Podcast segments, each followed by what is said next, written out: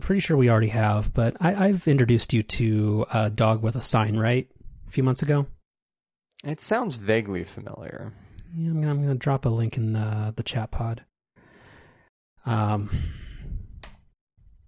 Okay. So it's a, it's a it's a female terrier named uh, Baboy, and she just, just puts amusing things on a cardboard sign. I shared this, right? Yeah, I think yeah, I guess you've I think you shared the um stop trying to KonMari my toys post. Yeah, and she had and uh Baboy had a really good one where it was uh puppuccinos or just whipped cream. You know, it was pretty good. So outside of Starbucks. This was in the pre-social distancing days, but uh, the reason I bring this up is I want you to help me out here. Do me a favor. I need you to train Branson, and I want to know if he can hold a sign that, and you, and if you can write on it, stop putting episodes of random shit in the daily feed. And yeah, if you could do that, that'd be great. I, I want to know. I want to get your take on this because here's okay. The daily in the past, maybe once every couple of months, they would drop uh, an unrelated thing, and they've they as a in, in terms of as as far as big media goes, the New York Times and the Daily were better about that than most. There was that weird period in like 2017 where they kind of uh, side loaded that whole caliphate podcast, but ever since like quarantine started, they've been dropping like four episodes of completely unrelated stuff in the daily feed. So the the thing that's been strange about it too is that they've framed it in a way that's like we're going to give you content over the weekend that's that's unrelated to the uh, coronavirus situation. But was that ever stated in audio? Because I've only seen that in the description. I never heard I never heard Barbaro say that. He he has mentioned it, sort sort of offhandedly. But I guess the um the critique I have of that is that it seems like what they post on Friday and what they post on Sunday generally is a more kind of lighthearted um, sort of um, show.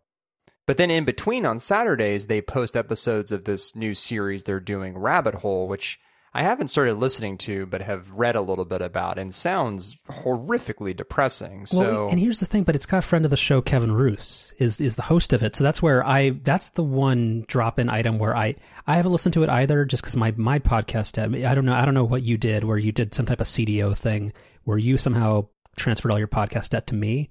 Like I have so much unlistened to stuff. That was part of the uh, that's part of the cares package, actually. Oh, did Mnuchin uh, hit you up with that? You and Goldman, everybody just kind of yeah, mm-hmm. yeah.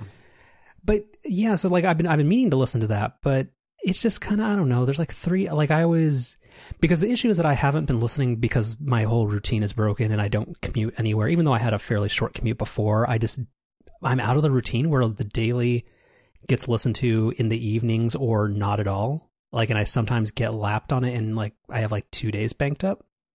So to see all this unrelated stuff kind of is a huge bummer. And then also, you remember about like a month or two ago, they bought a company called Audm. You you hear about that? Who who is they and who's Audm?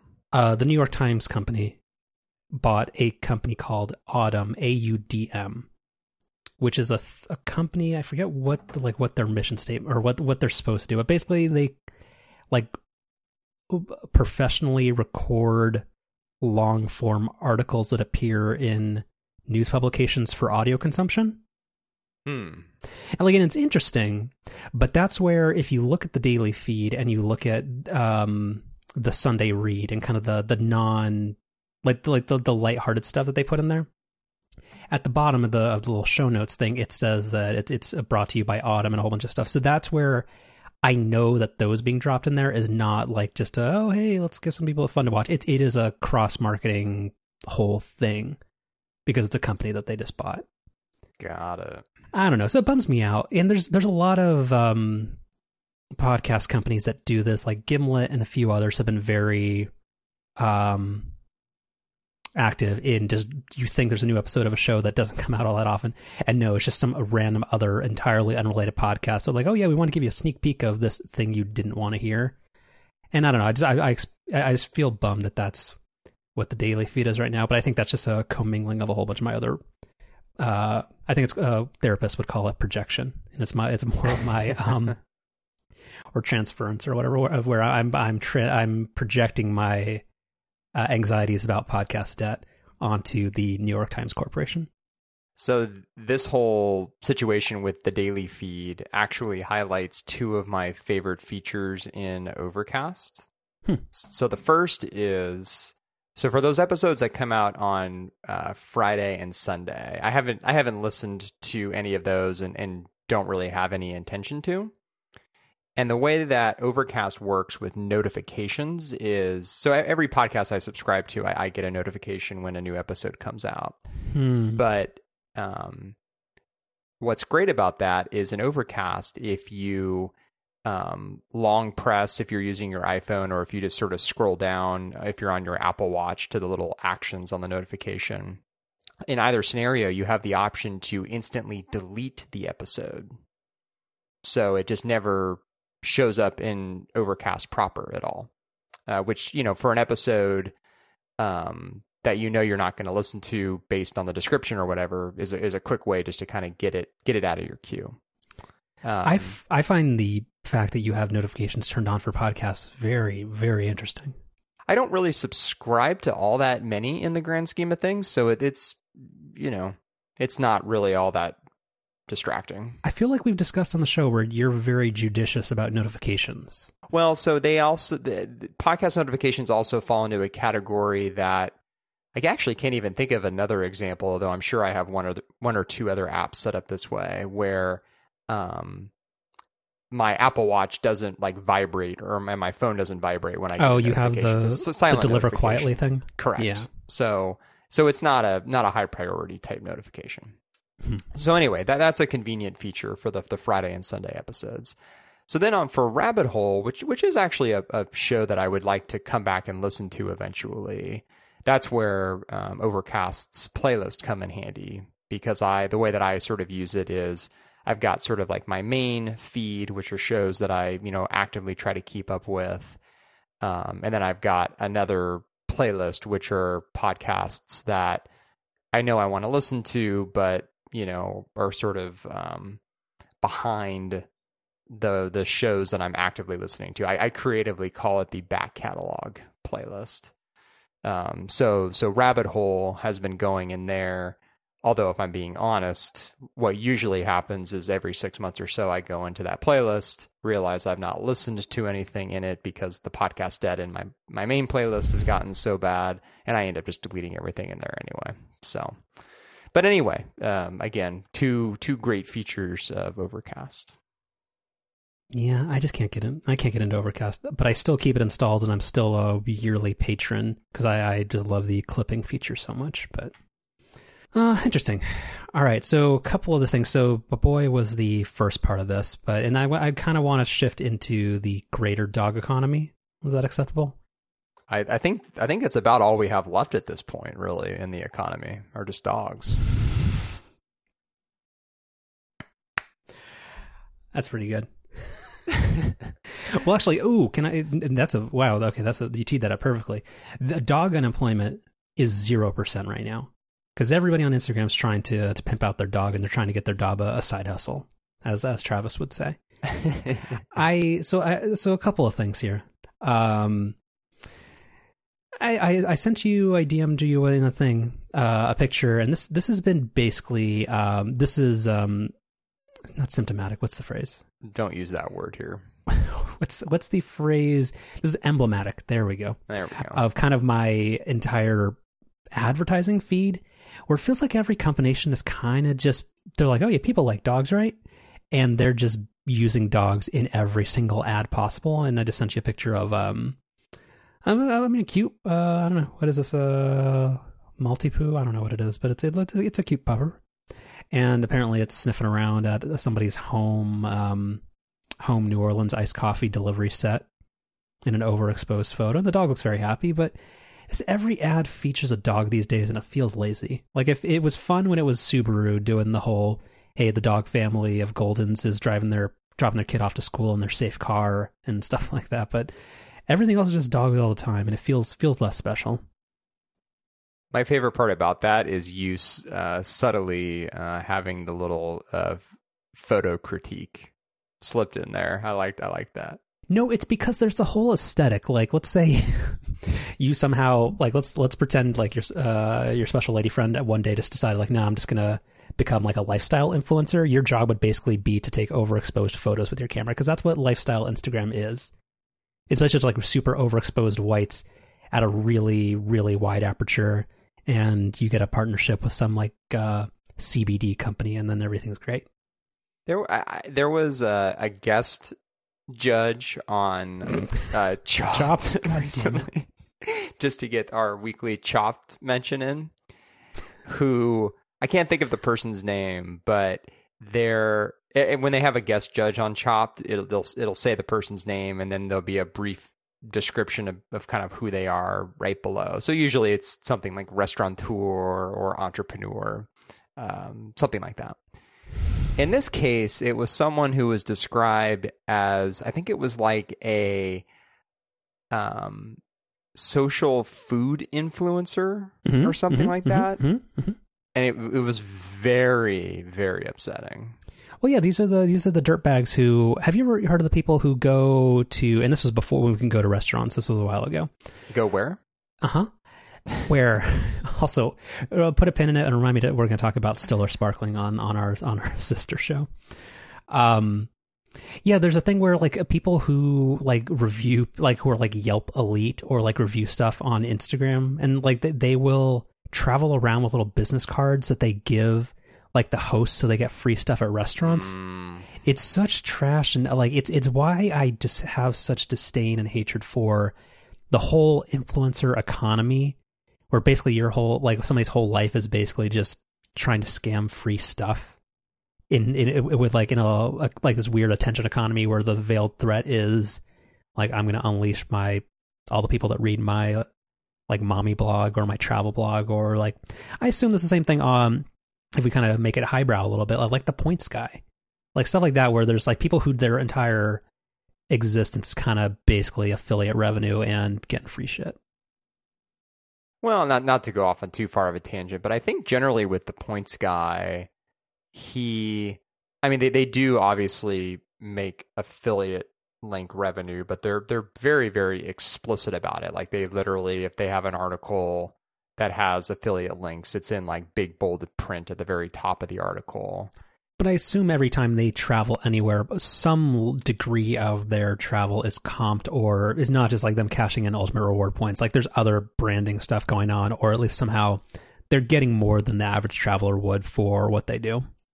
Well, Brian, the the main points guy, he he makes it a point to say that I don't know if everything he does, but a lot of what he does, he well, I mean, he per in air quotes purchases with his own money, but it, it, it's a comp- company expense, I I presume. But it, he's not, you know, notifying them ahead of time that this is some review or something that he's doing. But I assume every. But well, I guess my, my point is that the, that the like the cottage uh, parallel industry to this uh, show title um, is that there's peop there's like every large hospitality company like alongside their social media budget hires people to like look at like the travel plans of influencers. Mm. Like I I know that that has to happen. Like that has to be pretty good ROI where they can pay somebody eighty grand a year to kind of like like just have or like to script some database where anytime somebody where Brian Mr. Mr. Points goes and uh it's gonna be a good show title uh, episode. Um Mr. Points goes and uh, books a fl- uh, books a hotel again. What was what was that either? Um, Mm. in uh, Bermuda or whatever, uh, and they they know that they have a special guest coming, like me at Pico. So I that, the, the one- the one thing that we can that I can send you that'll um, kind of end the the points guy discussion on Mhm. a happy note is Is it? Uh, God, it. See, this this goes back to the comes- greater comes full cir- full circle. comes full circle. So uh, you know Brian Kelly obviously someone who I, I it's not an exaggeration to say probably travels 330 days a year. I mean it, it's it's kind of insane. And obviously the last 8 weeks has you know he hasn't been traveling at all, which is very very unusual for him. And so he during this time has adopted a very very cute dog named Marshall. That's a damn cute dog. Yeah. Is that a chocolate lab mix of some sort? I don't know exactly um, what type of dog it is, but Well, just DM Brian. You guys, you guys, you guys are on a first name basis. it seems like a good boy though. Mm-hmm. Yeah, good pizza ears. Mm-hmm. All right, and then rounding out the dog economy thing. The only other com- complaint, because that's just I guess what we're doing right now. Have you? Do you follow uh, dog rates on Instagram? I do. One thing I'm getting bummed out about, which makes dog rates feel less organic, is that almost every time they post somebody, the dog already has a social media account. Mm. I don't know. This is kind of kind of bummed. Yeah, I don't know. It doesn't rub me like I don't feel like it's in, disingenuous, but I don't know. It just it feels weird. Yeah, I get that. Anyway, but I, I think it might work because I'm kind of pretty close to ordering a sampler box from Blue Bottle. So I don't know. Maybe that maybe that uh, Maltese totally did it for me. Nice, nice packaging when you buy something from Blue Bottle. Well, that's that's like that's like fifty percent of the price. Their stuff, they're all all, all their stuff's Yeah. packaged really cutely. It is. Um, I mean, I've been buying um, lots of different types of cold brew during this time, Carlos, which maybe we'll get to here soon. And it's occurred to me during that process just how much more expensive Blue Bottle is than like everything else. Because I ha- I have ordered their uh, New Orleans style um, iced coffee kit thing a couple of times uh, in the last few months, and yeah, it's you know it's pretty much double the price of uh, the same amount of coffee made any other way or prepackaged in any other way. And it's coming out of the same factory as Nesquik. So I mean, what are you gonna do? So actually, and that, this this actually will will will will end on this. But that's the one other thing that kind of I feel is sneaky and kind of bums me out about Blue Bottle and some specialty coffee companies. Where if you go to if you go to the Whole Foods and you look at kind of the the fancy coffee section, Blue Bottle seems expensive, but it's even way more expensive when you think that um like at your standard Whole Foods. That section of like where you've got your equator and you got your Philz and verve coffee and all that kind of stuff usually for like the 14 to 16 dollar range you're getting a 12 ounce bag of coffee. Blue bottle is usually 16 dollars but it's in the same physically sized bag but there's only eight ounce eight ounces of coffee in it. And i feel like that's kind of lame. Hmm. because because you you wouldn't know if you weren't actually paying attention because i'm one of those weirdos that does look at the um uh on the price tag where it shows the cost per ounce. So you can kind of do the math on on the back of the napkin or back of the iphone. Yeah. Anyway. Ashley do you want to keep talking about coffee? Do you want to pivot into uh, a couple of coffee reviews? I think we should. well, let's do it. So you tell me about you, you've got some a, a Kirkland exclusive, and I've got something with uh, with oats. Yes, yeah, so I went to Costco today and was in the market for some uh, canned cold brew. I kind of I go back and forth between making it at home or just having cans of it readily available. And lately, I've just been skewing towards the um, the canned option. And I I am just running out of my. How did we decide we were going to pronounce it? So, as I was doing a quality check last week, and I listened to a bit of the episode, and I said La Colombe, which is what I think it is, but also I can totally see where it could be like La Colombe or something. So I don't know. And I and you uh, took you took a, not a bye week. You like you you you took a something where you you bailed out of it and you you did not even go on the record as how you thought it was pronounced just to leave to hang me out to dry. So, so a, a word like that is te- a textbook example of a situation where, so the word can basically be pronounced one of two ways, right? It can be pronounced literally just how it looks, or it can be, be pronounced in a completely different way. Mhm. And even though, in theory, I guess you have a 50 50 shot, Mm, every every every single time where I think, oh, maybe this is just the obvious pronunciation. It's it's the other one, and then vice versa. You miss 100% of the words you don't pronounce. and also, you, you said you pronounced pronoun- pronunciation in a really weird way. Well, uh, I'm just making a point. okay, that's how we're going to take it. Okay. so anyway, I, have I've run out of that uh, previously purchased canned cold brew, mm-hmm. and so uh, when I was at Costco today, which is where I had actually originally found that that cold brew, I was looking around to see you know what they would have. Which you know, by the way, another little um, layer of the onion here. I love Costco. Uh, actually, had a, a very pleasant shopping experience there today. But my number one critique is well it's it's actually twofold one is you just like literally don't know like what they're going to have in stock every time you go like because they just you know they just start carrying something and then stop carrying it and then like sometimes bring it back sometimes never bring it back. But then even like the stuff that they do consistently carry it's hardly ever in the same location. They're always like moving stuff around. So it's like it, it's it's sometimes difficult to find things. So anyway I, I had some trouble finding canned cold brew today but eventually stumbled upon uh, kirkland branded cold brew coffee or I 100% Colombian cold brew coffee, I guess is how I should say it here.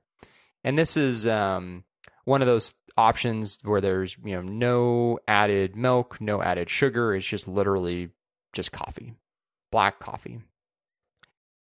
And as far as these things go, so I, yeah, whenever I get like just a, a, plain black cold brew, I'll I'll try it just on its own at first, and then you know depending on what I think of it, I'll I'll maybe add in some some milk and sugar.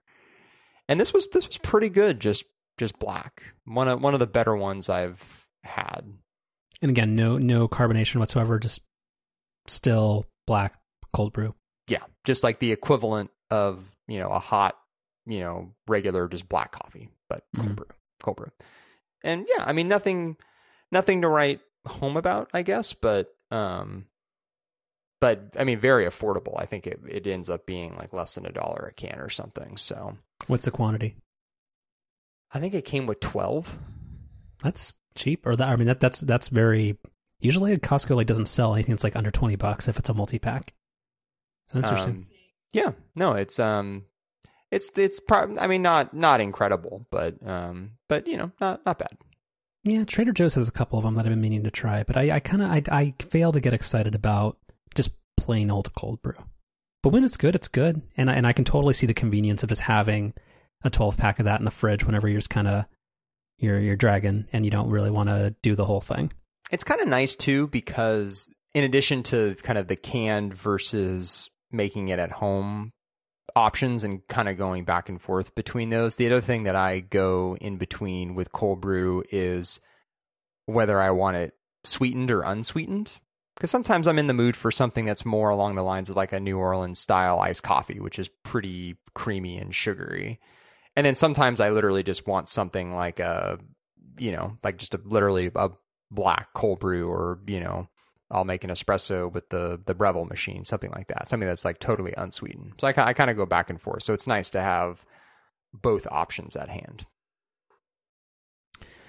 So some real time follow up. I did some googling. Apparently on YouTube, there's uh, from pronouncenames.com. Uh, Colombe is pronounced the way that I think it is. However, on that YouTube video, there's a disclaimer that says pronouncenames.com does not guarantee the accuracy of any of the names or pronunciation on this website, which seems to really be kind of huge. Like in terms of I take no responsibility, that is what this website is. So. uh, but it is copyrighted pronouncenames.com and all rights are reserved. So what are you going to do? Mm-hmm. So uh, going back to La Colombe, um, uh, so yeah, there was a thing. I was at Whole Foods, and there was a, there was a line, and it was, it was kind of like an exclusive nightclub. But eventually, I did get in. They did not have any three, uh, three twins. I keep looking, but yeah, apparently, I I have in my freezer. I have the one last remaining uh, pint of mint confetti in the Bay Area, and I don't know when is a good occasion to eat it. So it might stay mm. there until the next power outage, and then it's gone.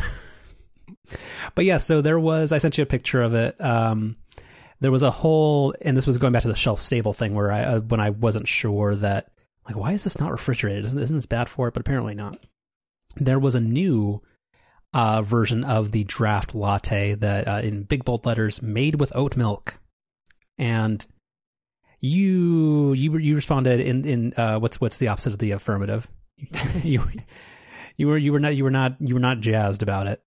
Um, but I, I, I grabbed one and I was like, okay, why not?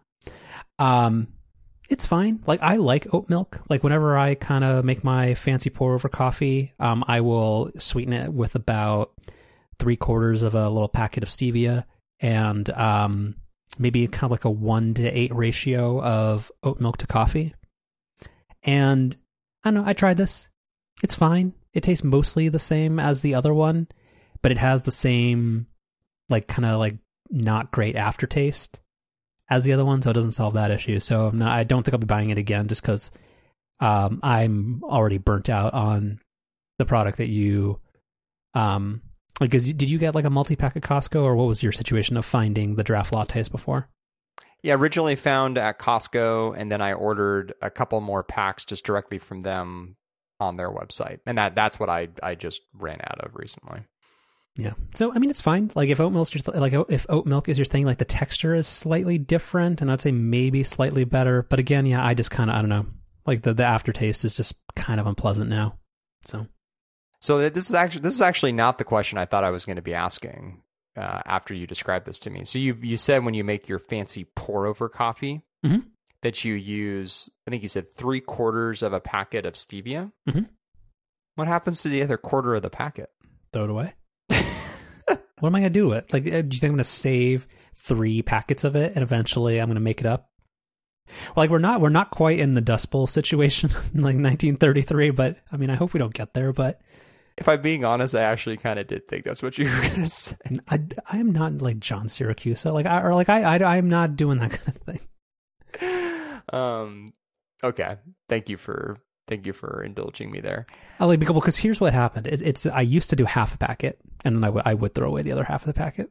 but, um, but, but you felt bad about throwing half of it. No, away. no. It, it was then I'm like, eh, okay, fuck it. Let's just go a little bit more. Um, kind of like that Podma video, and then um, eventually, but then I kind of it kind of goes to the thing where this is a shameful thing I'll talk about, where you kind of make uh, actually not kind. Am I am I am I going to need to edit this out? No, it, uh, again, I'm not. I'm projecting, but this is like when one makes a uh, a frozen pizza, and then in order to avoid eating the entire thing, I will like throw out like one and a half slices.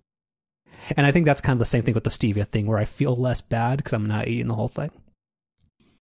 It's not that bad because like it's a Trader Joe's pizza. Like even if you eat the whole entire thing, it's like 1,100 calories. It's not the end of the world but it's still not great. So that it's that's the same concept where I will frequently do that where I will do something to avoid eating the entire package of something. I'm gonna breeze right past that. I feel like we're feel like we're really helping people here.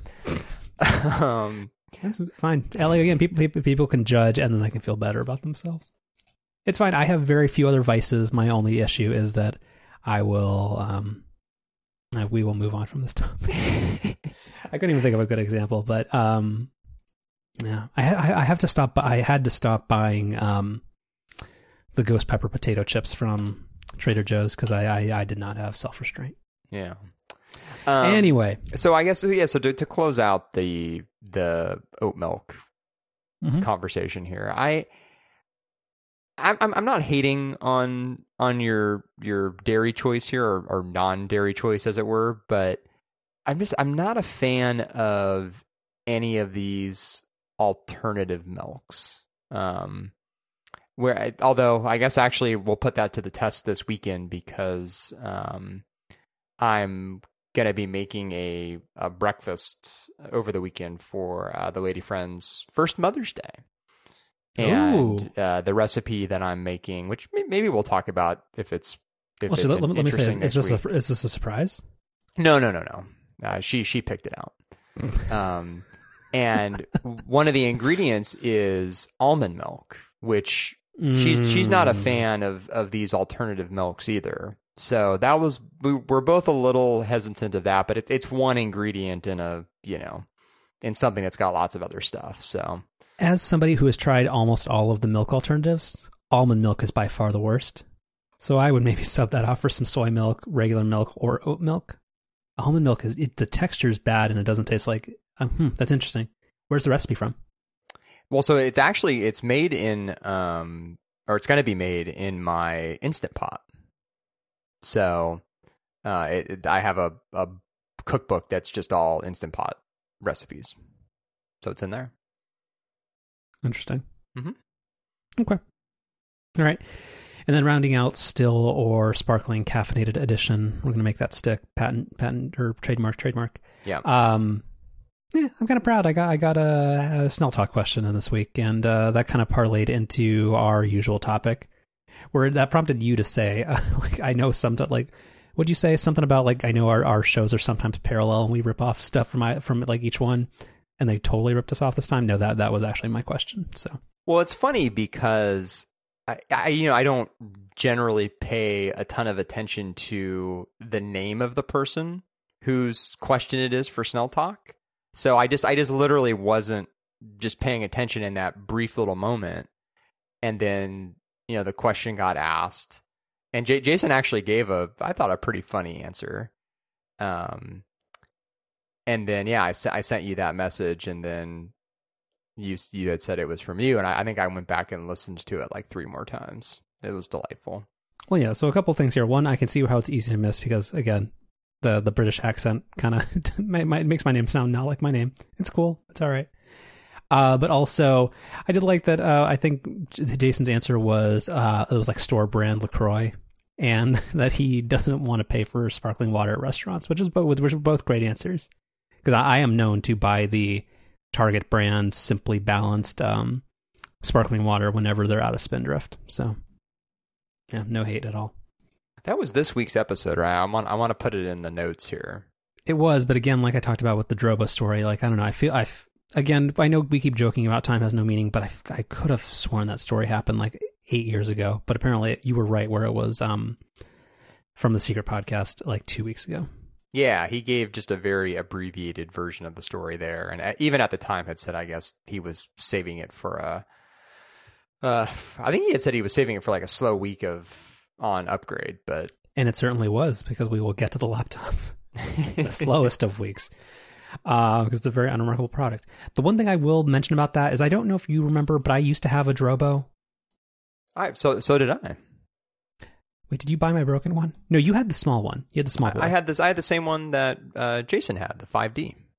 So I had the Drobo 800. It was it was their first eight bay model, and I think this happened back when we had just moved up to the Bay Area. But that that piece of garbage, totally, it just it just croaked and would did the same thing where it would only partially boot and just would immediately restart, and it ate um, a whole whole heck a lot of my data.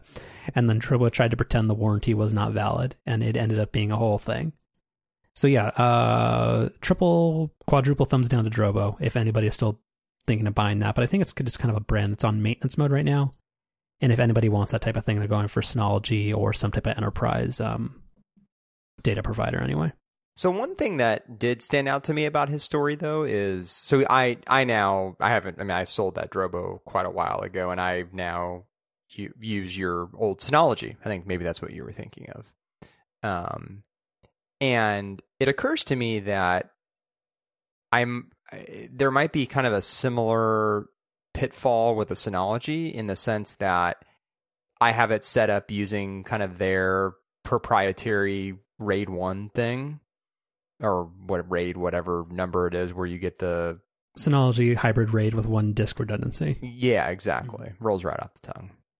So if if my if my Synology were to ever die, I'd be in the same position that Jason's in, where you know the data's there, the hard drives are fine, but you just literally don't have a way to read the data unless you replace the the hardware with something from the same manufacturer. Yeah, but what would the alternative be? True. I I, mean, I probably would just get another Synology, but um, I mean, just be, like if they're going to have any of the advanced, like that's the one thing where I will give them a pass. But that that is the one thing where I will give like two thumbs down to Drobo is like their like RAID implementation is just like so insanely proprietary. Where Synology's is kind of just a vaguely tweaked RAID five, where it it is possible to recover a Synology array without a Synology. It's it's not for the hmm. faint of heart, but it's still it's it's way less proprietary than Drobo's. Got it. But yeah, that, that, that totally makes sense. Where but yeah, you wouldn't really get any of the value adds if it was basically, oh yeah, you just slap the drives in an enclosure and just OS 10 would read it or something like that. Right. Yeah. Uh, do you want to breeze through some follow up? Let's do it. Okay. Actually, this was just a, tro- a throwaway thing, but and I actually don't remember. I think when I posted this right after last week's show, you said something about LeBron, and I didn't get the reference. Remember, he um, he was the spokesperson for this car. The car doesn't exist yet. I do not remember that. He was in the Super Bowl ad. We talked about this. I do not. I did not watch the Super Bowl. Thanks for listening. this. Thanks for listening to the show. Eh, again, Um, one out of every five episodes.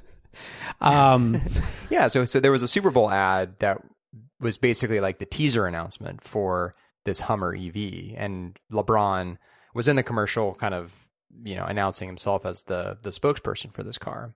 So my my reference was, um, you know, tough tough stretch here for LeBron with the NBA season being postponed slash potentially canceled, and now um, this the official unveiling event for the Hummer EV being uh, pushed back.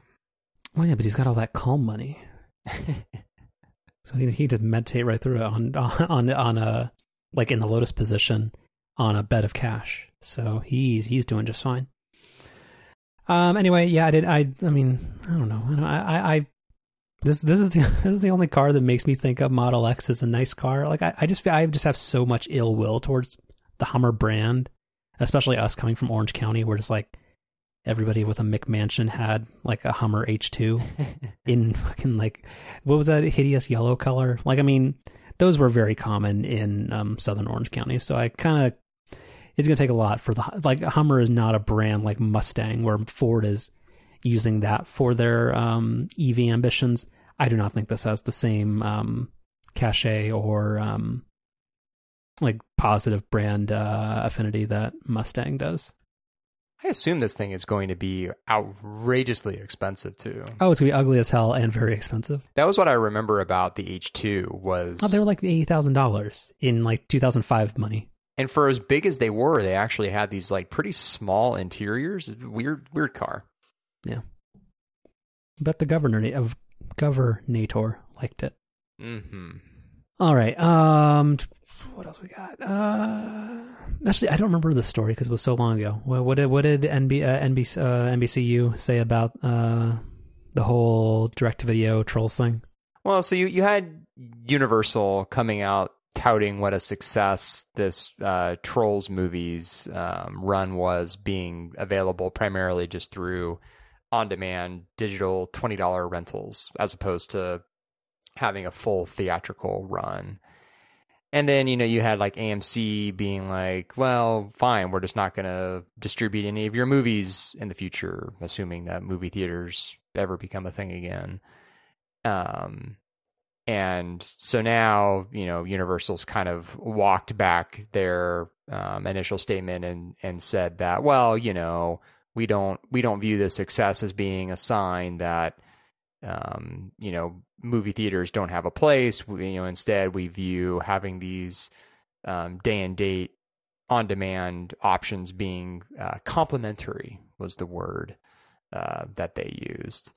Um, so, I mean, I, I don't know. I, I continue to to be um, really interested to see how um, movie releases um, change in the future. I mean, we we talked a ton about it last week, so no need to to rehash all of that. But um, I mean, even even something like a situation like this where a movie maybe does come out in theaters, but then there is some on demand option a couple of weeks later or something like that, I think would be even that would be a, a pretty interesting big change. Uh, and I just threw a link in the uh, DM channel that you can put in the show notes. That there was a very, and we won't go, go into this too much, but there was a very kind of spook, not spooky, but it was it was it was a weird and kind of frightening survey from uh, the Alamo Drafthouse Company that kind of runs uh, kind of like sort of indie, less commercial theaters that have like a full bar and other stuff. People tend people in major metro areas tend to like. Well, yeah, they're they're a combination movie theater and restaurant, so kind of tough tough spot right now. Yeah, but people tend to really like them. Again, like I, I, I, I, I don't because I really, if I'm going to go see a movie in person, I just really don't like people making noise, and I find that people are kind of noisy in those situations just because of the food and drink aspect to it. But yeah, they had a whole survey that was emailed out to people where, like, there were just a lot of um, like questions that were practical questions to ask related to trying to make that type of business work in our new reality, and it was really depressing. So I don't know. People can go look at uh, Peter Kafka of I think he stole the Recode. Um, had a, a few screenshots of what was asked, and yeah, interesting data point. All right, the Walt Disney Corporation. So on Tuesday, this was oh god, it was just yesterday. Um, on Tuesday, uh, Disney released their earnings where they discussed a number of things. Uh, the broadcast networks were the highlight and were strong because of stay-at-home viewership. Um, I don't know. Do you, do you, how do you think parks and cruises are doing? You know, not not well. I'm not a financial analyst, but you know, you know Gene Munster. We'll we'll get to that. Um, yes, apparently they were down. Where where's um, where's the CNBC article? I think it was like it was either 58 or 68 percent uh, year over year uh, down on parks and um, cruises and kind of their their whole um, leisure department. So that was that was a bummer. Um, you called out one section of this, which was um, a lot of what they had booked their Disney Plus associated losses or like expense charges on. Where I forget, was it like was it like two billion? How much was it for content costs? Yeah, I mean, we, I, everybody has you know kind of worked under the assumption that Disney Plus, as it's currently priced, is a is a loss leader. Um, but I, it might have actually been in this New York Times article that we'll also put in the notes, um, where they they actually call out a specific number that um, is being lost from Disney Plus, and I'm I'm trying to I'm trying to find exactly what it was. I think I think it was on CNBC that had more of the direct figures, but mm. um, yeah, because sometimes the New York Times will um they'll just write too much around their stuff. Okay, here it is. It is in the it is in the New York Times article. Um, it's a it's an estimate from an analyst who says that uh, Disney Plus will lose two billion dollars this year. Yeah, I mean that makes sense because they have to account for what the content was actually worth had it been released by the correct channels or whatever the actual like market value it was going to be. So they keep fast tracking all the stuff that was supposed to see like traditional like home video release windows and stuff like that or make more money in theaters or they're thinking of that as um a subscription driver they have to account for that properly so yeah that's kind of even well, they, people can I mean, marvel at that 50 million subscriber number but what is the cost of that well i mean they also i mean they they've been putting on a lot of original content there too like i mean i get that that's that's not the majority of that 2 billion dollar number but it's but it's it's something have they done much other than the? I know they had the Imagineering thing. They had the Mandalorian, um, and some that one thing with Kristen Bell. But did, have they had any other like flagship originals recently? Well, they had that like Lady and the Tramp movie that was out.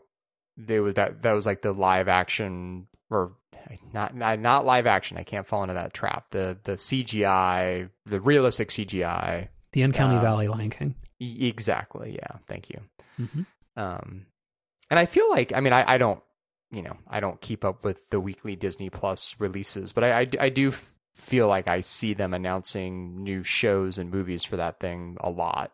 I mean, most of it I don't, you know, again, I don't pay super close attention to, but yeah. Um, apparently, I know the other little interesting tidbit um, in this New York Times article um, is that that Disney at home sing along thing that I had mentioned that actually kind of ended up like bumming me out mm-hmm. was apparently like this huge success that had like 13 million viewers on ABC and they've scheduled another one for Mother's Day. uh, so, you know, yeah, it bummed me out, but apparently it's made lots of other people happy. So, yeah. But yeah, I, it's, um, I mean, I, I'm I'm already a bit of a of a Disney fan, as listeners of the show will know. Um, a casual Disney fan, I guess I would caveat it by saying. Um. Okay. I mean, I don't know. Maybe I'm not. A, I wouldn't describe myself as like a Disney super fan. Are we, are we going to talk about your May the Fourth photo? seems seems like you're all in. she she was pretty cute in that sweater. Um, oh, she was not having it for a little bit of it. That's fine. uh, I did not. It's like I the was- story of every photo shoot we have, but Um, I always thought the rebels were the uh, were with the the guy with the voice box. I always thought that was Darth Vader, as he was the rebel. I didn't know that. Um, no, he's he's the Empire, and the rebels are the ones fighting the Empire. is that Han, his sister, and or no, it's Luke, his sister, and the robots. Correct. Got it. Dro- uh, They they prefer to be called droids, but sure. I I I, I- I have PTSD with that. just just due to my day job, that was kind of a thing. Anyway, So anyway, um, I, I mean, so I mean, what's going to be obviously really interesting to watch with Disney over the next uh, months slash years is going to be is you know how they're going to get their two big lines of business, their movies or you know, entertainment and uh, travel travel slash um, amusement park businesses going. I, I I feel like Disney is probably the the like I know how you were kind of bummed about uh VR being kind of a dud.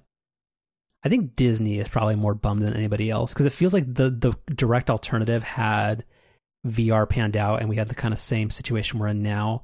They could have had tons of premium content related to or like towards like v, uh, virtual reality experiences, and I don't think anybody cares about it. So that's that's just they for like gigantic segments of their business they have no options because either they reopen the parks and they're like, oh, we can only accommodate like one fifth the people we used to, in which case the parks hemorrhage money, or like, and who who other than Floridians are going on cruises? So I don't think anybody's doing that for the next five years.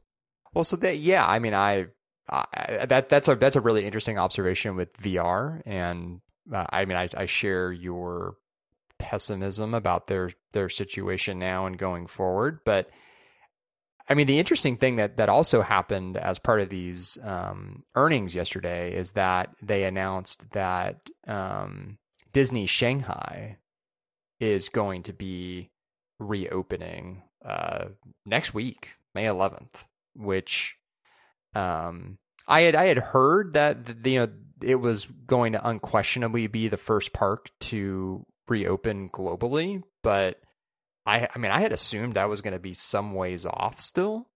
Um, and I, I don't know. I think it's going to be really informative to just see how that works because I mean you bring up another really good point, which is I don't I don't think I, I think these parks are sort of you know they can make money, but only under like certain circumstances. One of those being that they operate at pretty near full capacity a lot of the time.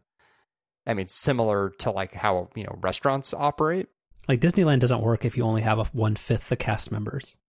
No, well, and I don't, I don't even necessarily think it could work that way. Like if you had one fifth the number of guests, I don't really think that means you can have one fifth the staff. Just from like a like regulations requirement about like how many ride operators you have to have and janitorial services, which actually in this day and age you probably have to have a, an increased staff around um, that side of the park. So I, I just and like in, you know they um I, I'll put this in the notes. They, Disney talked a little bit about sort of like how the process is going to work, and you know one of the things they show is like they're literally going to have markers on the ground, like when you're standing in line, how far away you're supposed to be from the group in front of you and behind you, and I mean, I don't know. Thinking about some of the lines at Disneyland, like it's just it's hard to imagine, hard to imagine them making that work especially because it's like it's actually one of the things that like Disney is sort of known for is they have the the lines that kind of zigzag in and out. So you're you know compacting just like tons and tons of people who are waiting in line into as small of a space as possible because you don't want your amusement park you know basically just overrun with lines. Well, all they have to do is they just have to adapt the fast pass and find a way to take that experience curbside where they just bring Well, like you- like uh, like uh, what's his name? Uh, Daffy the Duck and Darth Vader and they just come and they stand outside of Best Buy and you just have an experience right there. So you you're, you're actually joking, but you're actually on to something that they are doing. What? Which which No, is was- um so This was insincere. so before b- before our our current situation back in uh, I think it well it was December in in Florida and it was January in uh, Disneyland in California where there was this big new ride that opened in the Galaxy's Edge area, the Star Wars Land area. Um, and I mean, anticipation for the ride was really high. And so what they did was they introduced this, they called it their virtual queue system. And the way it worked was when you showed up at the park in the morning, you, you basically checked in to say like, Hey, I want to, I want to ride this ride. And you were given like a, like a boarding pass type thing, which basically like told you when to like when your turn would be to then start standing in line. That's that's what a fast pass was. Um, well, this is a little bit different because fast passes um would be for like coming back within a specific time window and usually only like a couple of hours out. This virtual queue thing was like you weren't you weren't signing up for a specific time, which I maybe I kind of implied that that's what was happening. But no, you just you, you sort of to say, hey, I want to ride this ride, and then based on the number of people and when those people sign up to enter the virtual queue, they sort of dynamically call people over to say, okay, like it's now your turn to come over here and like stand in line. Is this smartphone app based or is this based on the Magic Band? No, it, it's in the it's in the the the app. Yeah does this like link up with contact tracing for once this opens up?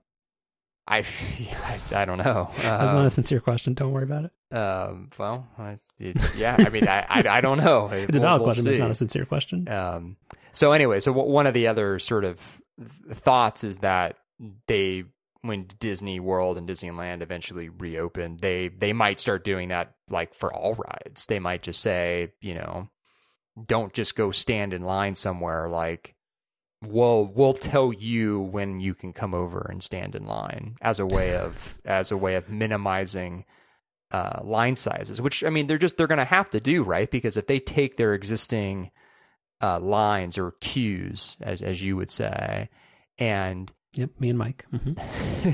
and now you're telling groups they have to stand six feet apart. I mean, they they I mean those areas have to take up a ton more space. So you just, you know, you just have to have fewer people in those lines at any given time. So they can just demo the teacups and then that frees up tons of space.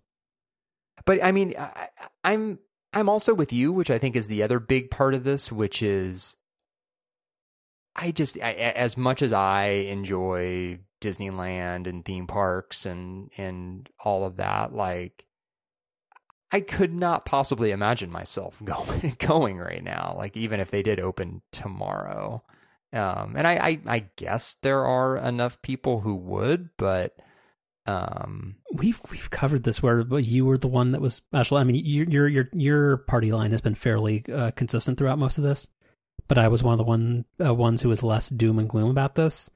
Kind of coming around to your point of view, and yeah, I just kind of feel like until like until there's a widely deployed vaccine like just a lot of these just seem like too just too risky and just not just not worth it. Well yeah and, and i you know I, I like to think anyway that i'm generally pretty rational about the situation we're in where like you know going to costco today like yeah i'm i'm definitely more careful maybe than i've been in the past but like it's not like i'm worried about going to costco.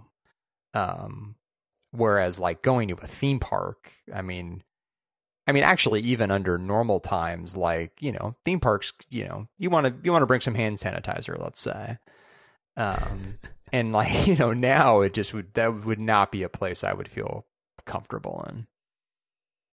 Welcome to my world. And there, there's so many other like detail questions I have too around like rides where they, there's a few rides they have where you know you're you're basically like in this little car thing and you're like shooting a laser or something like that you're touching something mm-hmm. which is like how how are they going to manage that? Are they somebody going to come and like wipe the thing down between every use? Like well it's, it's, I mean that that's the thing where it, like even your whole like the whole line thing you're describing that feels like that takes away like the fun of it.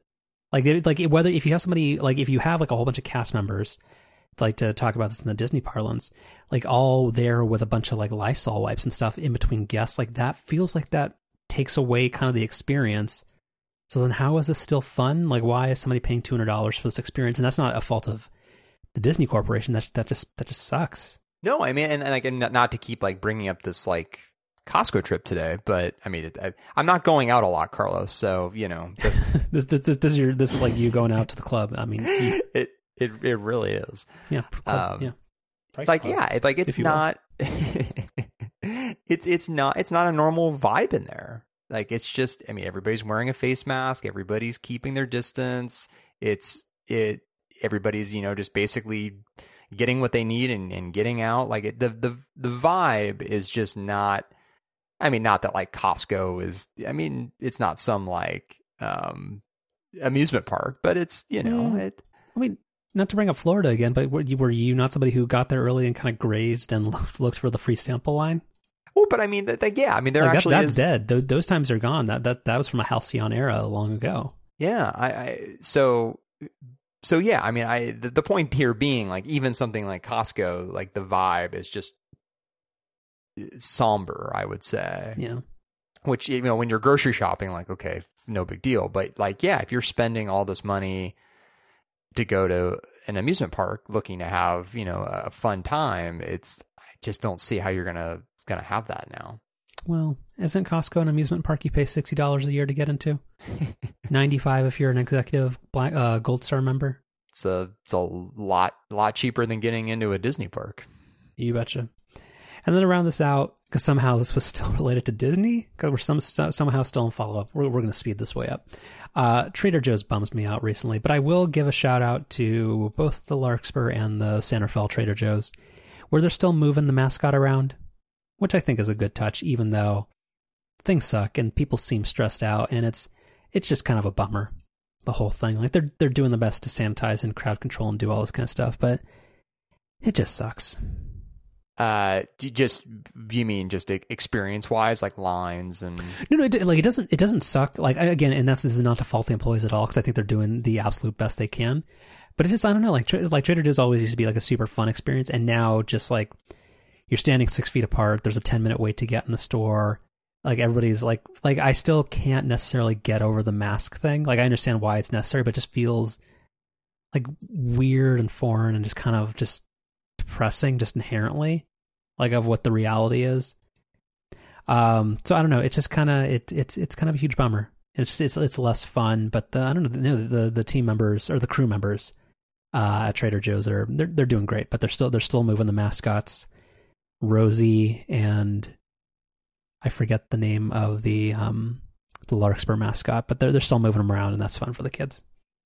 The the thing that they the last thing about this Costco trip today, um, they had an employee who whose task it was to walk around with a with a megaphone. And she wasn't directly talking to the megaphone. It, it, was one of those ones that i guess you could like pre-record something into and then it it would it would you know play out that audio. And it was a loop um, explaining how you know you needed to be wearing a face mask and you were asked to keep your distance whenever possible and yeah this employee just had to walk around the store and and uh, and do that I really want to find out a way to travel back in time and explain shit to people two months ago. Like this, this is like no, because that's the thing. Again, going back to Whole Foods, we're just like on the intercom in between like covers of adult contemporary soft rock music. It's just things about standing six feet apart and like it's we're all in this together. And it's just, it's fucking depressing. Yeah. Um. So Disney. Mm-hmm. uh, who knows? The who knew grocery stores would be the height of uh people's social experiences. All right, we're gonna churn through two things real, real fast. Okay. So I'm um, can I talk about my Echo Show 8 real quick? Uh, yes, we, we meant to get to this last week and uh, had to bring it into the uh, lost carry forward or carry over from the prior week. Mm-hmm. So I think I talked a while ago where so I've got three Echoes in my house. I've got um, an Echo Plus, whatever the second generation of the standard Echo is, that lives on the stump, and then I've got two Echo spots. One that lives in the kitchen and one that lives on my nightstand table. And and you uh, have described my apartment as cozy, which means it's very small. You uh, so so it uh, it's it's it's it's it's it's a small one bedroom. It's co- in- it's cozy, one might say.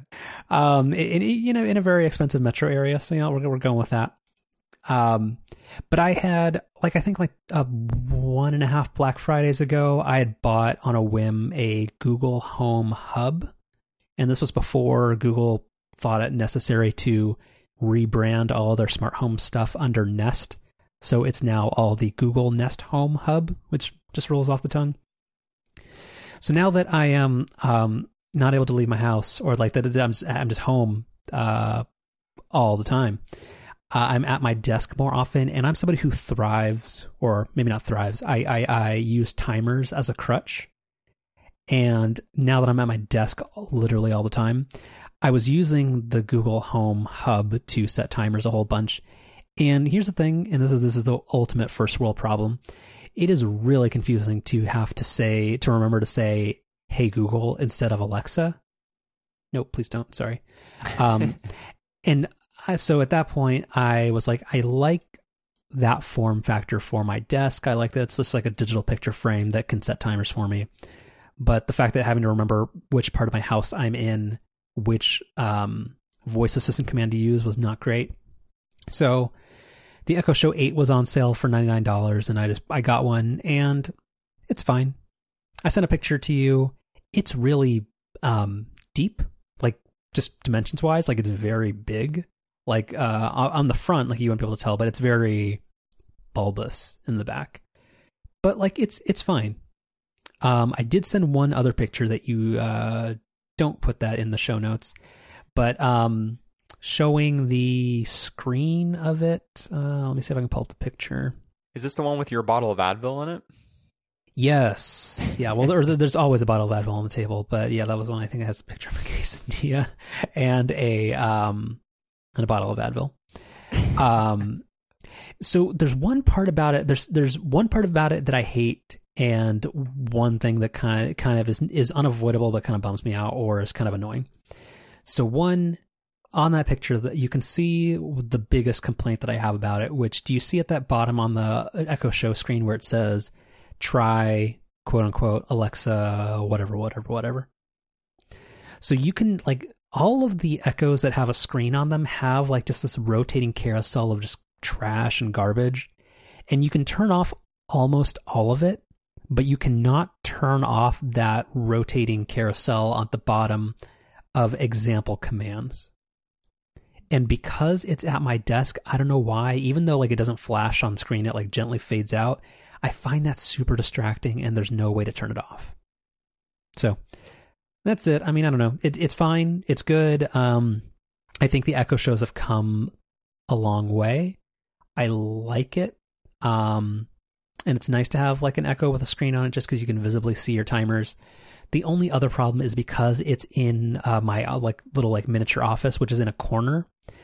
Like basically, if I'm anywhere, like literally anywhere in my apartment, 80% of the time the echo show at my desk will answer even if it's not the best echo just because the way like audio just travels around my apartment it just kind of always ends up in that corner and i'm finding the wrong echo answers a lot of the time and that's frustrating and i can't i don't think there's a toggle for sensitivity we we run into that too. So we, we have a couple of um, echoes through the house. Well, we have a, a couple of Sonos ones, which which have the lady in a can integrated, and then a a standalone little um, it was Echo Mini or whatever in the in the bedroom, mm-hmm. and yeah, same kind of experience where you know it, it's it's supposed to um it's supposed to um recognize the device that's closest to you but you know i mean our house isn't very big so like if we're in the living It's room cozy.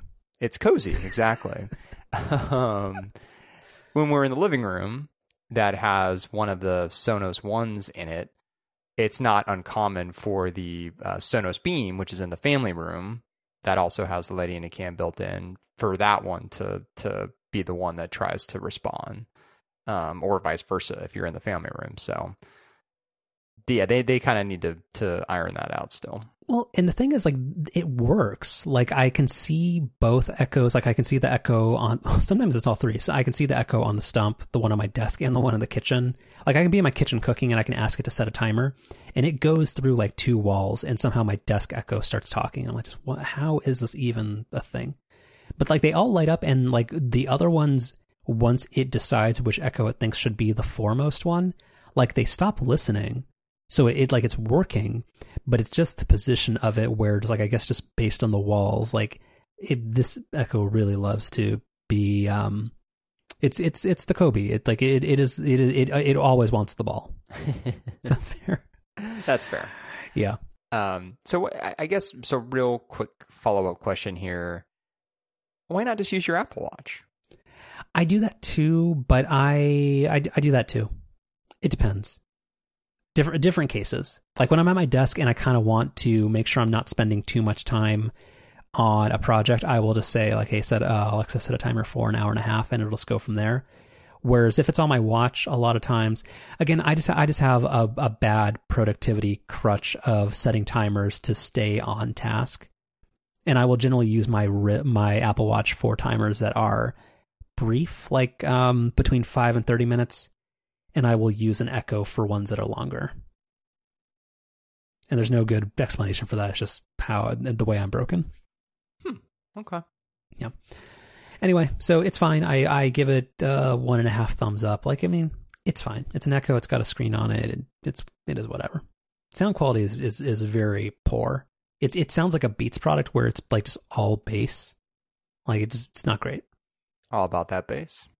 Yeah, she turned out to be problematic. like everything else.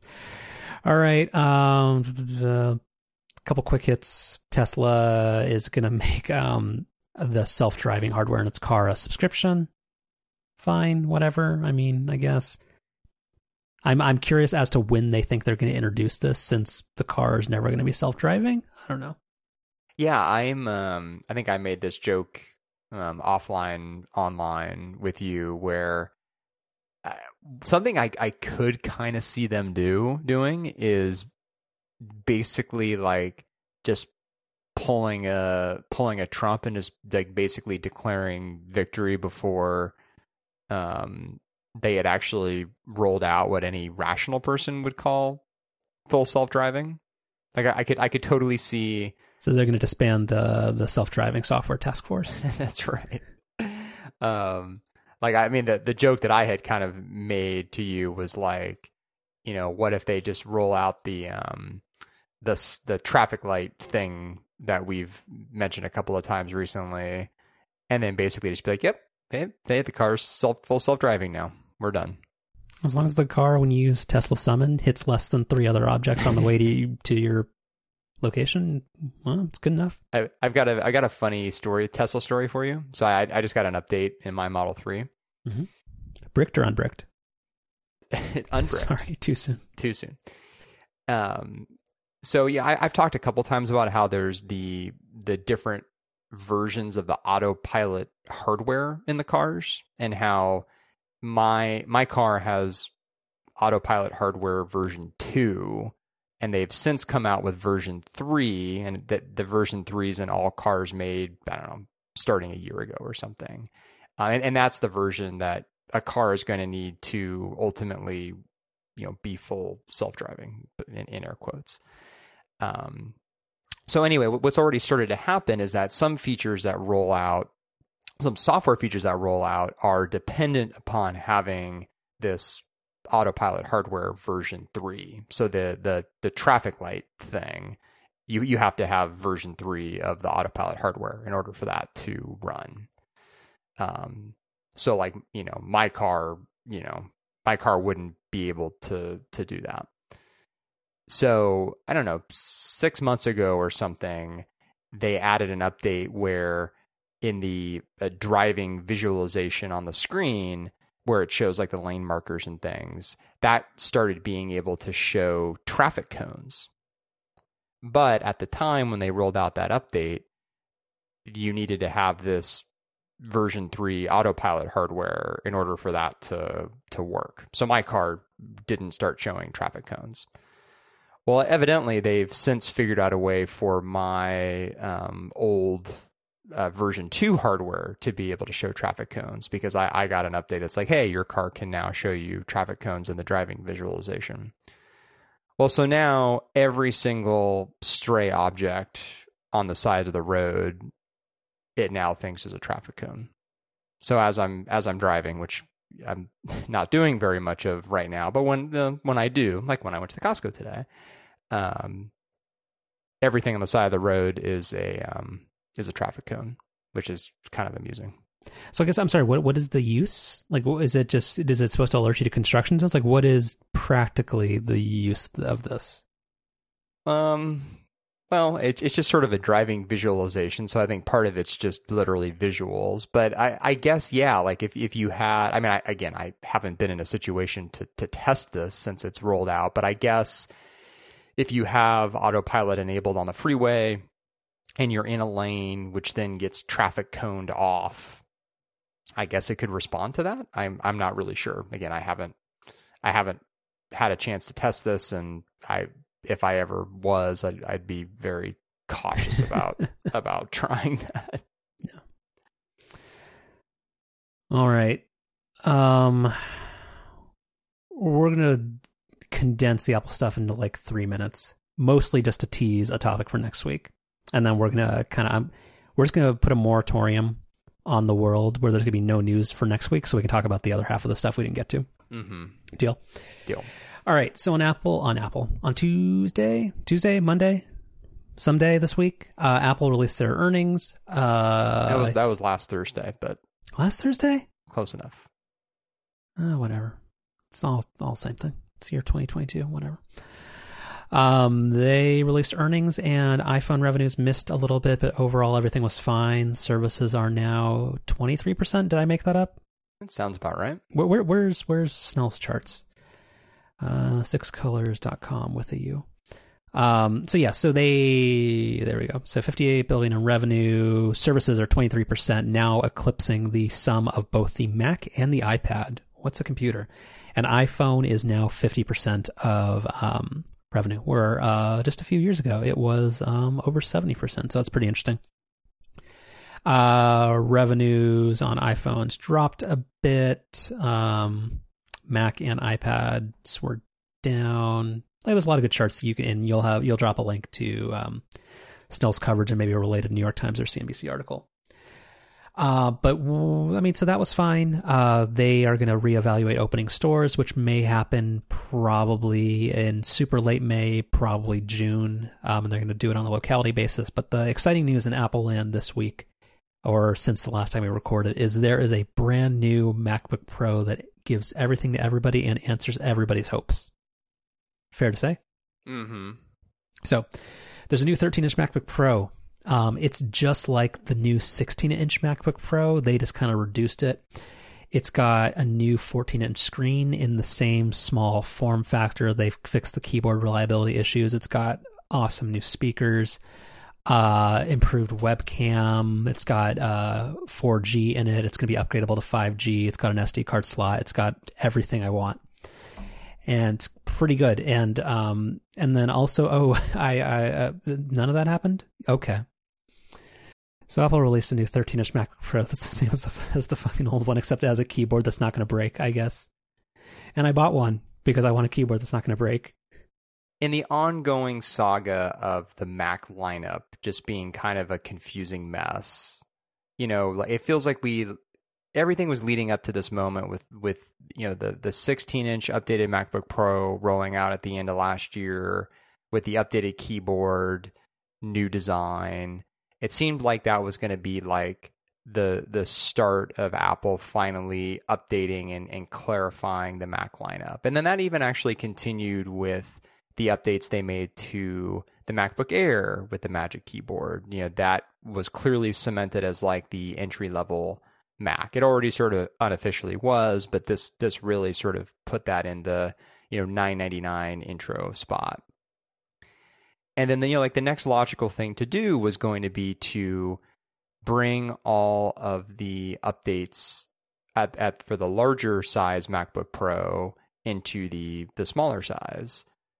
And that's just not what they did. They instead just took basically the same machine as you said and you know put a put a new keyboard in it and then if, if you get a higher end enough configuration you can at least get some some updated processors but you know same same design um and it just it, it puts it puts the mac lineup and i guess specifically the macbook pro lineup just in a really weird spot where in a lot of ways it doesn't even make sense for the 13 inch and the 16 inch to share the macbook pro name together because they're entirely different machines. Like it's not just screen size; it's they're just like literally different computers, really.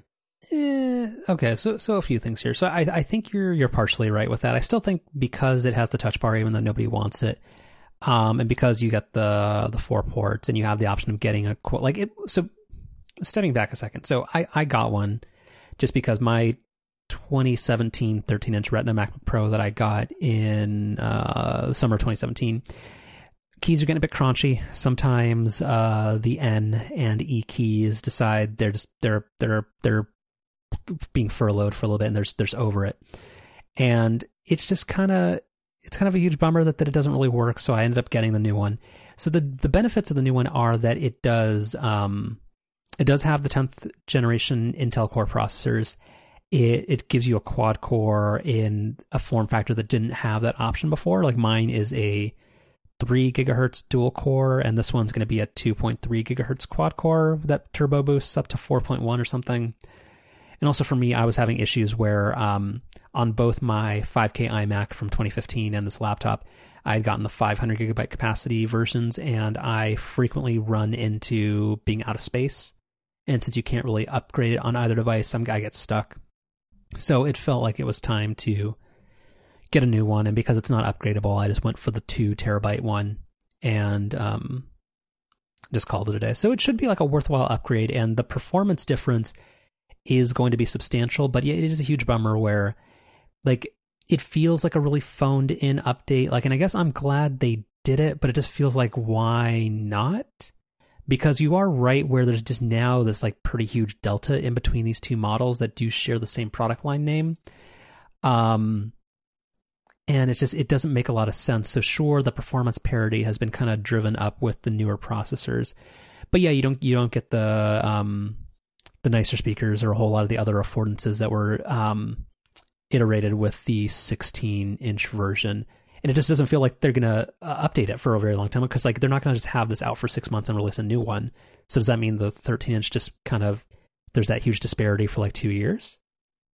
Well, and just to just to drive this point home, like I'll, I'll send you um, a screenshot in the thing here. When you when you go to to buy a MacBook Pro, like the the first option that you're presented with is just simply choosing your screenshot screen screen size between 13 inch and 16 inch, and you know had they made the updates that I think a lot of people were expecting, where the 13 inch would maybe even become like the 14 inch now and, and have the same kind of visual design as the 16 inch, you know, get the increased speakers, thermal management, all that good stuff, then this would make total sense. But it's just, it's really weird framing to have this one lineup of computers that on the face you're just differentiating differentiating between screen sizes. But then when you get into the details of they're just totally different machines. Um so again it it just it it it's just another example of what's been true with the Mac lineup for years now which is it's it's just confusing and explaining the differences between the different machines is just it's more complicated than it should be there should just be a clearer naming convention across the line, um, making it so that you can actually more clearly differentiate what the differences between these computers are. Yeah, I, I, get that point, but I actually do think it's gotten simpler ever since they discontinued the the MacBook One, the 12 inch that only, that was super underpowered. Because basically now it's MacBook Pro or MacBook Air. It's gotten better, but it's still just not where um, it needs to be. And we haven't we haven't even mentioned the fact that like this this new 13 inch MacBook Pro is the same um, as the last time that they revved it, where it's actually two different machines depending on your config because the two the two lower end configs they only have the two USB C ports. In this case, they still have the the older Intel processors, but then now with the two higher end configs, you you still get the four USB C ports, and now you get the higher end Intel processor. So it's it's you know it, it's it's almost like two different computers under the same name, which is also just kind of confusing.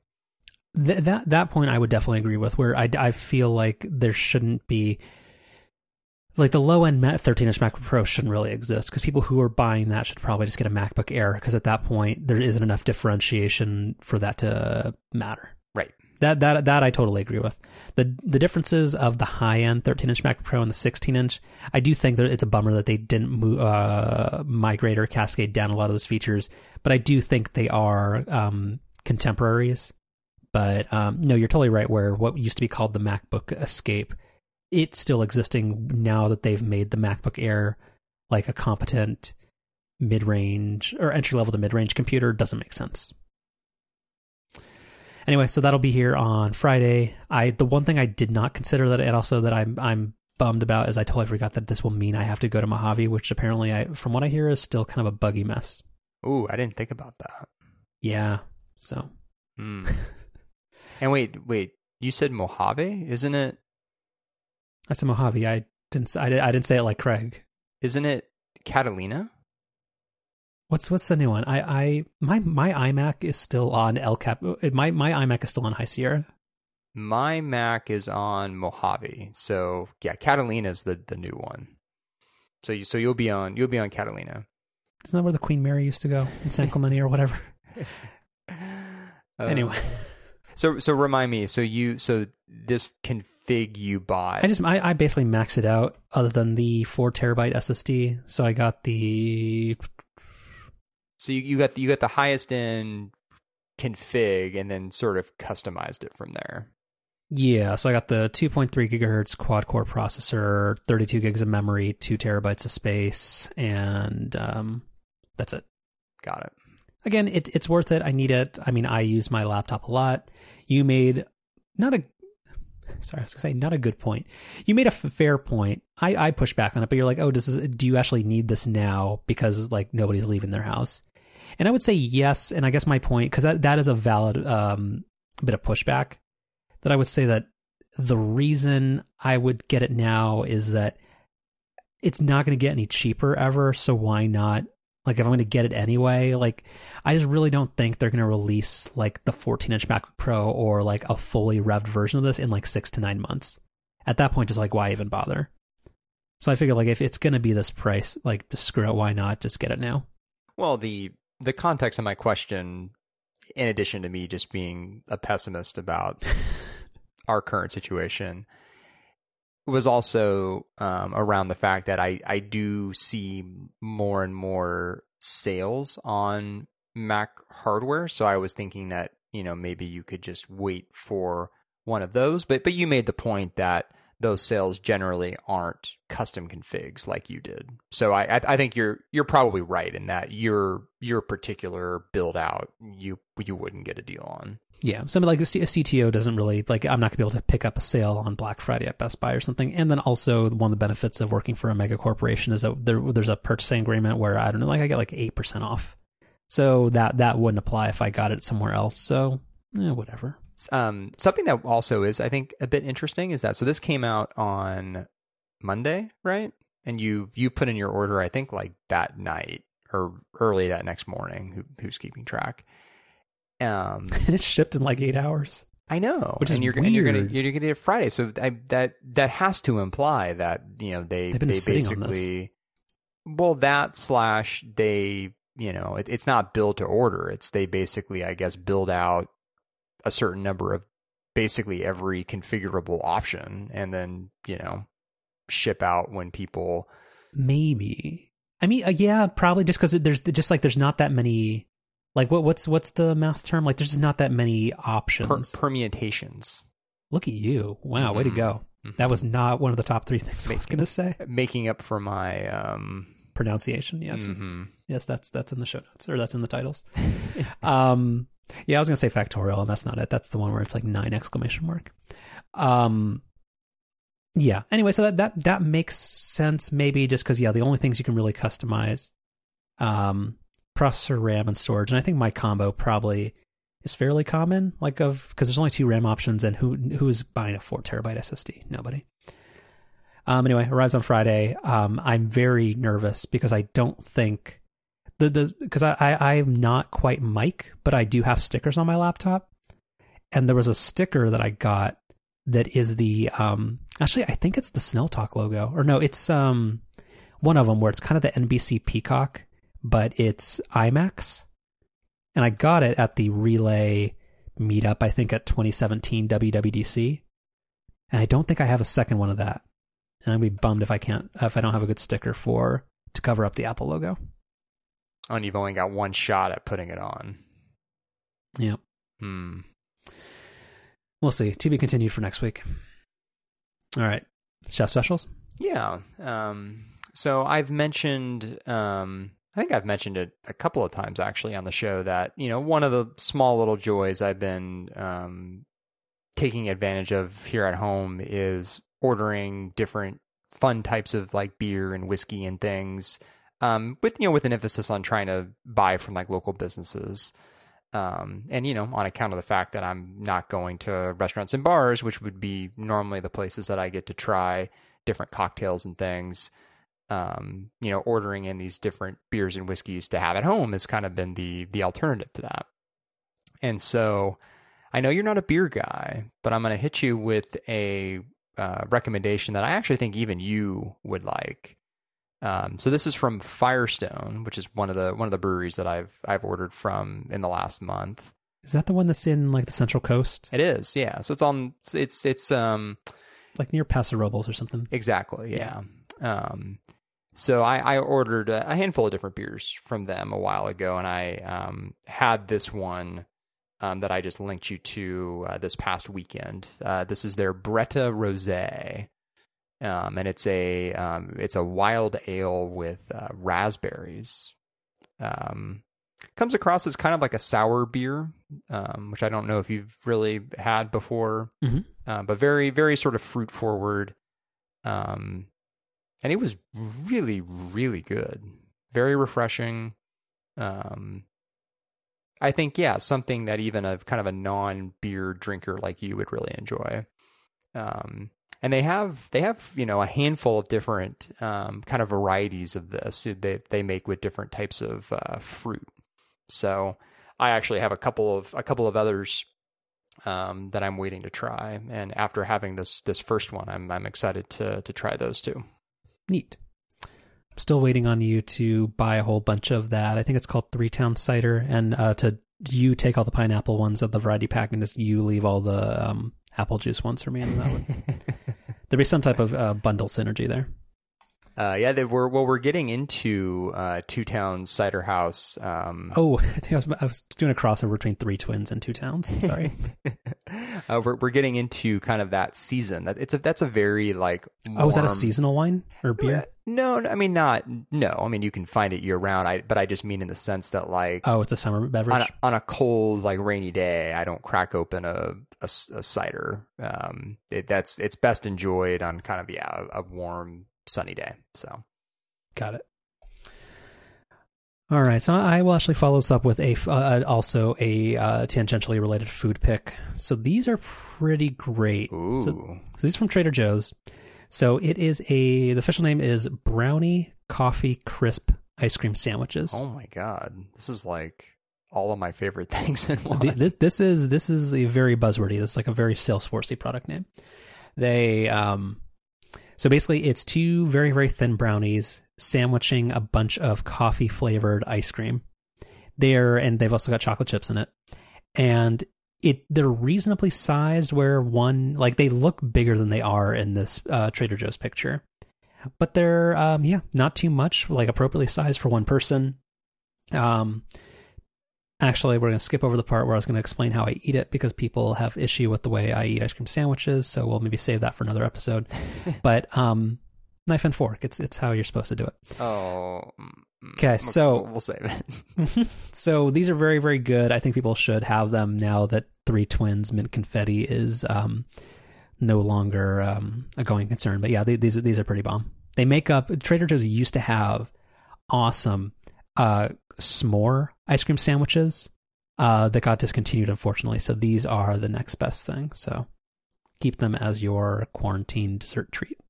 Man, I, I I I love brownies. I love coffee ice cream. I really enjoy ice cream sandwiches. Ticks off all three. Trifecta. Sure does. It's a hat trick.